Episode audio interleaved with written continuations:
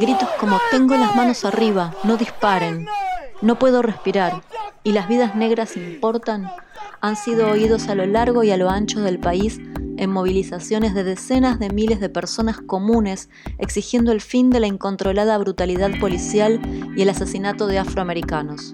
Es casi imposible decir cuándo y dónde emergerá un movimiento, pero su futura emergencia es casi siempre predecible. Fragmento del libro The Black Lives Matter a la liberación negra, Kianga Yamata Taylor. La razón por la que hay edificios en llamas no es solo por nuestro hermano George Floyd. Tamika Mallory, activista feminista afroamericana, ante una movilización para exigir justicia por el asesinato de George Floyd a manos de la policía de Minneapolis, Estados Unidos, el 25 de mayo de 2020.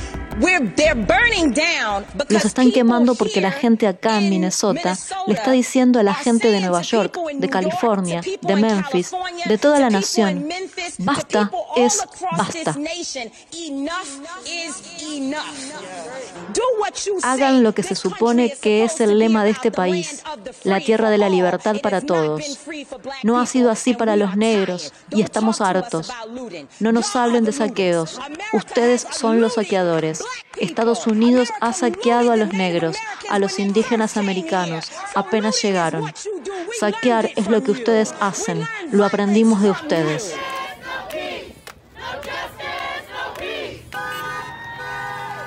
Luego de una semana del crimen de Floyd, sigue habiendo una cuarentena ya con las posibilidades de, abrir eh, la economía, con una distancia social y demás, pero hubo varias manifestaciones eh, espontáneas y bueno, y fueron bastante masivas.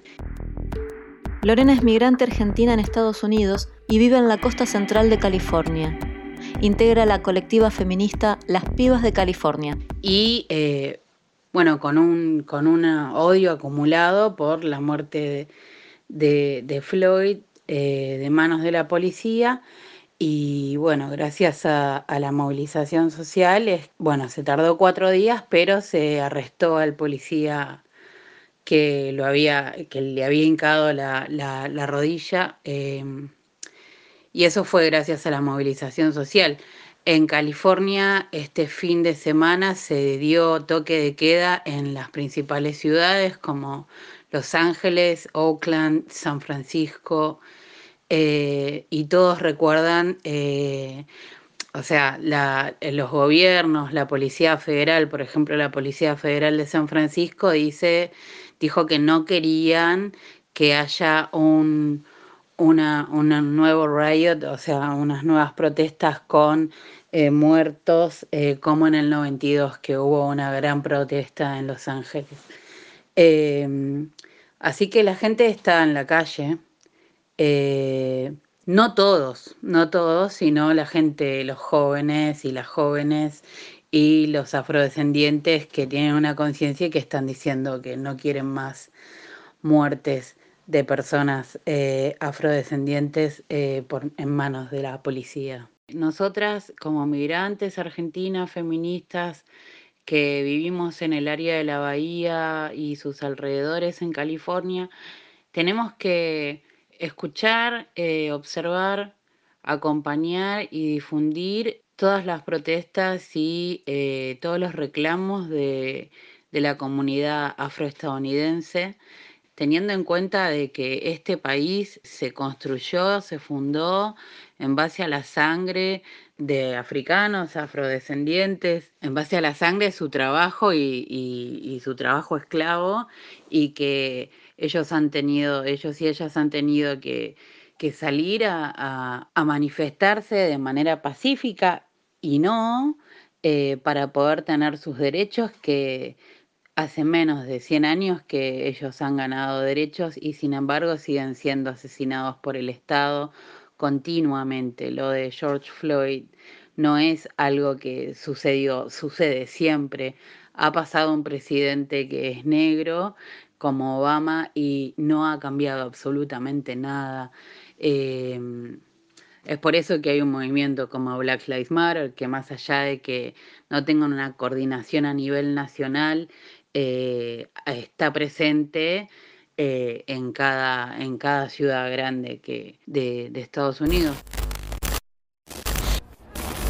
Con el país incendiado por la ira y las protestas a cinco meses de las elecciones presidenciales, Trump elige la mano dura y la confrontación. La imagen más impactante, la de la propia Casa Blanca, símbolo máximo del poder estadounidense, acosada día tras día por los manifestantes. Hoy he recomendado encarecidamente a todos los gobernadores que desplieguen la Guardia Nacional en número suficiente para que dominemos las calles. Los alcaldes y gobernadores deben establecer una abrumadora presencia policial hasta que la violencia haya sido sofocada. Estoy enviando miles y miles de soldados fuertemente armados, personal militar y oficiales de la ley para detener los disturbios, saqueos, vandalismo, asaltos y la destrucción gratuita de la propiedad.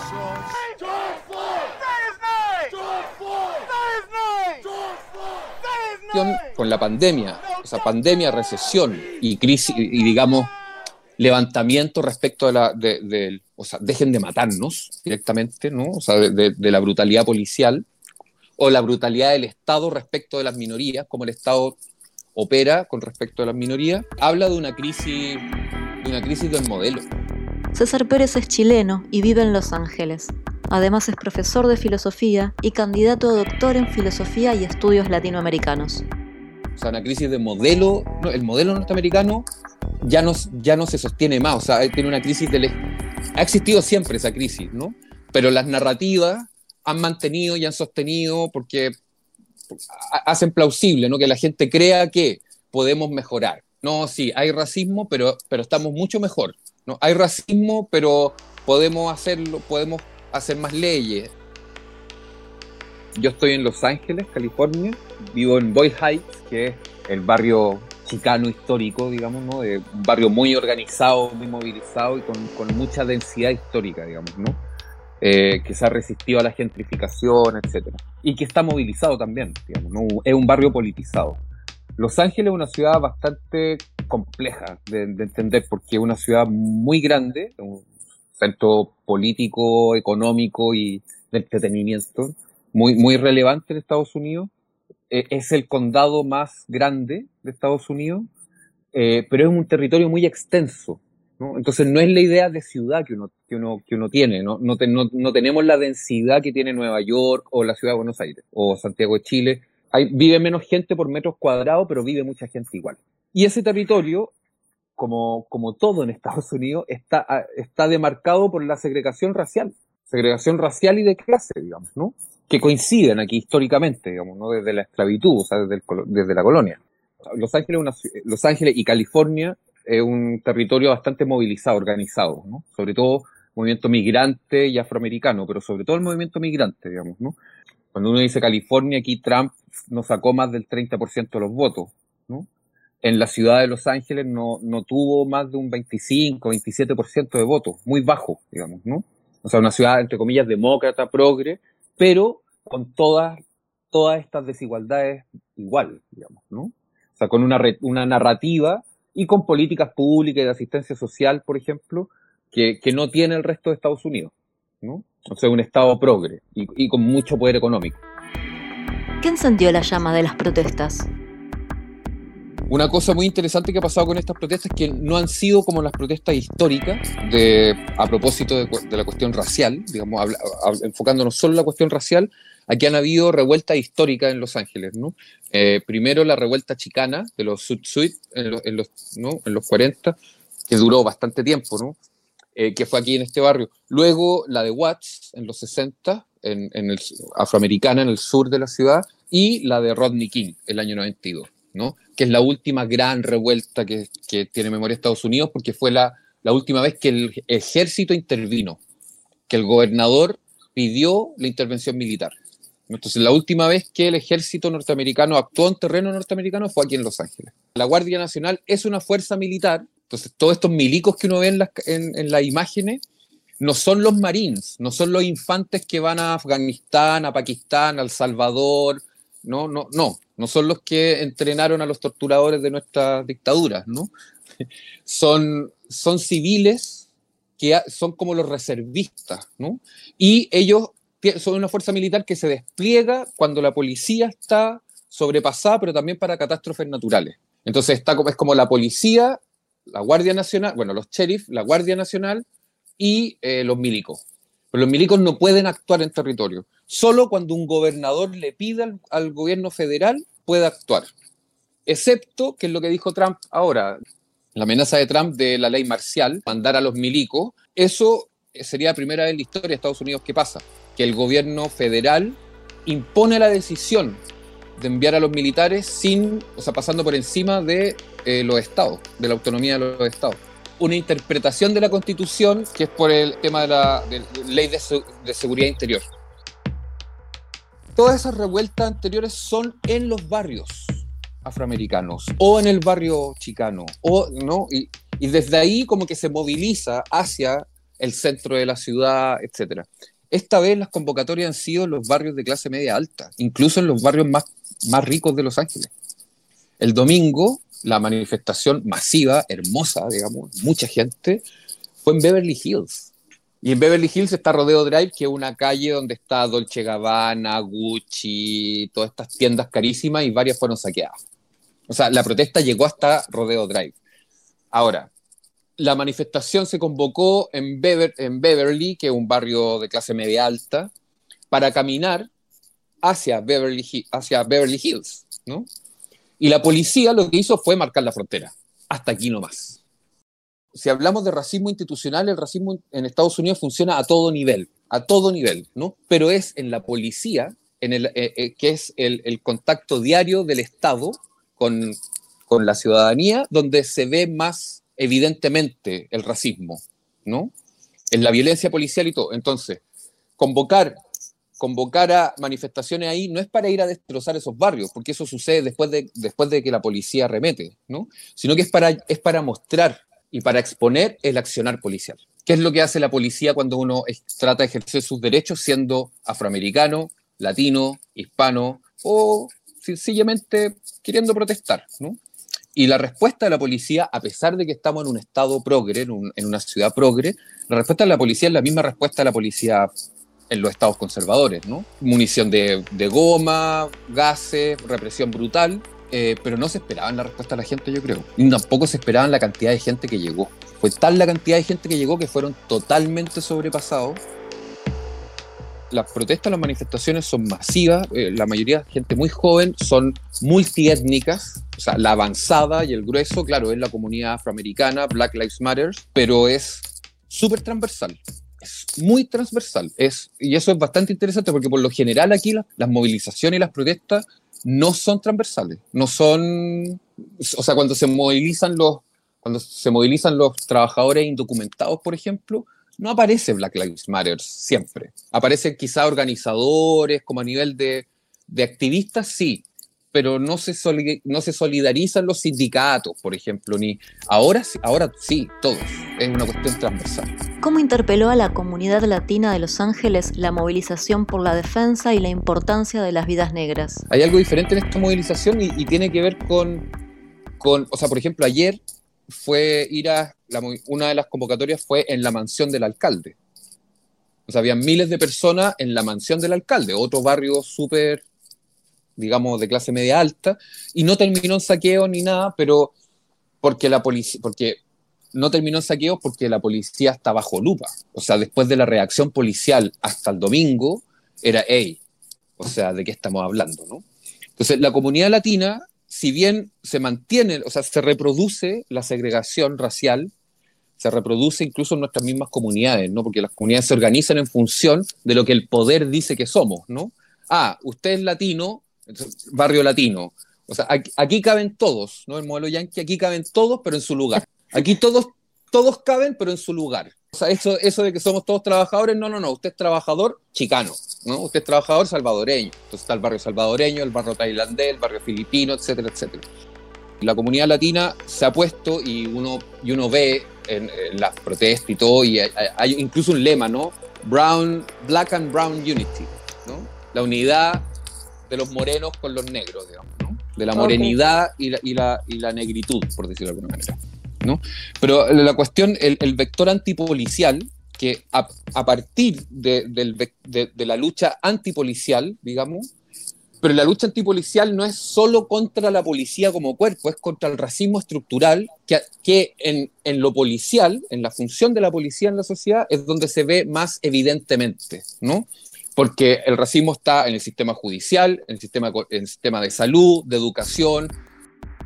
En, en Los Ángeles, desde que nació Black Lives Matter y hay un recuento como de la brutalidad policial y de los asesinatos, la policía de Los Ángeles ha asesinado en siete años a 602 personas en procedimientos irregulares y ningún policía ha sido llevado a la justicia por eso. La impunidad es, es brutal, ¿no? En, en, es parte integrante de, de la función policial. Contexto de pandemia, Estados Unidos está en una recesión económica que no, con unas cifras que no tenía desde los años 30. O sea, esta es la peor recesión en 100 años y con cifras de desempleo oficiales que igualan a la Gran Depresión de los años 30. Esto es duro lo que está sucediendo en Estados Unidos, ¿no? A, a, propósito de la pandemia. ¿Y quiénes son las primeras personas en perder su trabajo? Los afroamericanos y los latinos. ¿Quiénes son las personas que quedan más expuestas al contagio? Los afroamericanos y los latinos. ¿Quiénes son los que tienen menos acceso a la salud? Los afroamericanos y los latinos. Aquí hay algo que no da más, ¿no? Y eso, y eso, eso, eso es crucial, ¿no? Y eso, eso es lo que de alguna manera los demócratas van a querer salvar, no abordar eso, no abordar un cambio, un cambio profundo, que, que es, de, es de larga data, que no se va a dar de una vez, ¿no? Entonces eso es muy interesante con respecto a, a, a esta revuelta, este levantamiento que sobre el, que a propósito del racismo policial, pero está tocando el nervio, ¿no? De un modelo que está agotadísimo. O sea, que ya, no, que ya su narrativa no se sostiene y que la única narrativa que lo sostiene es el neofascismo de Trump. El racismo como un sistema de poder, la violencia policial, la migración, neoliberalismo y resonancias hacia el sur de nuestro continente.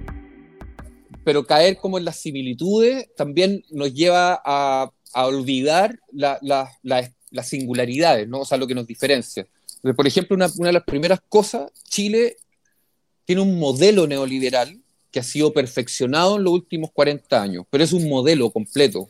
No hay ningún otro país del mundo que tenga un modelo neoliberal. Tienen políticas neoliberales.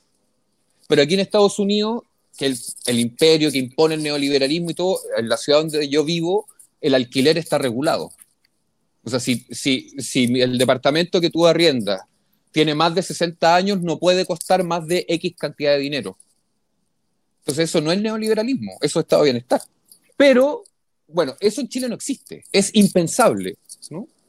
Impensable. Hacer ese, entonces, Chile tiene un modelo subsidiario. Entonces, partiendo por ahí, en Chile lo que defiende el establishment es un modelo que no tiene tanta larga data, digamos, ¿no? Que no son los 400 años de esclavitud, por ejemplo, acá. Pero, sin embargo, compartimos que nuestros pueblos sufren, digamos, sufren los efectos de las políticas impulsadas desde acá y con ciertos modos de pensar la sociedad que se van replicando, ¿no? Entonces, por ejemplo, la cuestión bélica, ¿no?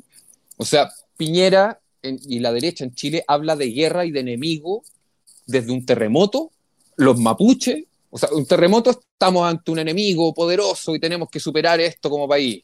Eh, los mapuches terroristas son enemigos del país, ¿no? Eh, los criminales que están quemando el país, eh, el, el, coronavirus es un enemigo poderoso. Eh, esa es exactamente la misma retórica de Trump. Es una retórica, una retórica bélica, bélica y, y, de, y, de, y, y, esconde un fundamentalismo. O sea, ahí hay, ahí hay, ahí, ahí hay un dogmatismo. ¿no? Violence and vandalism is being led by Antifa and other radical left-wing groups who are terrorizing the innocent, destroying jobs, hurting businesses and burning down buildings. ¿Qué es ser antifa? Es una declaración de principios casi, ¿no? O sea, es un enemigo difuso, es como el terrorista, ¿no? Pero el enemigo interno, como no puede, porque no puede, o sea, en su corazón, en su corazón yo creo que me encantaría decir que los enemigos son los negros y los latinos, porque es lo que, ha, es lo que, es lo que hace con sus políticas, digamos, ¿no? Pero no puede porque hay año de elecciones. necesita, no, no puede hacer eso, ¿no? Entonces, el enemigo interno que levanta son los antifa y no existe. O sea, existe. Eh, también es una, es una, movida comunicacional muy potente, muy potente, porque como yo lo leo, teníamos hasta, hasta el mismo día en que matan ¿no? a George Floyd, teníamos protesta de, lo, de los fascistas, de los nazis, neonazis, de los libertarians, del Tea Party, es decir, de la ultraderecha, armados hasta los dientes, con armas de guerra, Trump los apoyó directamente. Y, no, son, buenas personas, son buenos ciudadanos, tipos que entraron armados a la casa de gobierno en Michigan, ¿no? Ok. Eh, y desde que, desde que Trump está en campaña, desde antes que ganara las elecciones, cuando se empezó a perfilar como alguien que podía ganar las elecciones, con el soporte del neofascismo, digamos, ¿no? Y de, y de, esto, de esta nueva derecha, ultraderecha, es que la cuestión antifa en Estados Unidos comenzó a circular más como enunciado, ¿no? Somos todos, o sea, las protestas contra Trump eran protestas antifa, pero no convocadas por una organización ni sino protestas antifa, porque tenemos un fascista. Bueno, los fascistas quedan como grandes, como ciudadanos que son buenos, que protestan sin generar desmanes, y son los antiderechistas, son estos ultra izquierdistas los que quieren quemar el país e instalar la anarquía. ¿no? Entonces el nuevo enemigo interno. ¿no? Entonces también eh, mata dos pájaros de un tiro, ¿no? Que produce, la imagen, eh, produce un, un, enemigo, pero al, mismo, pero al mismo tiempo que está validando a la ultraderecha.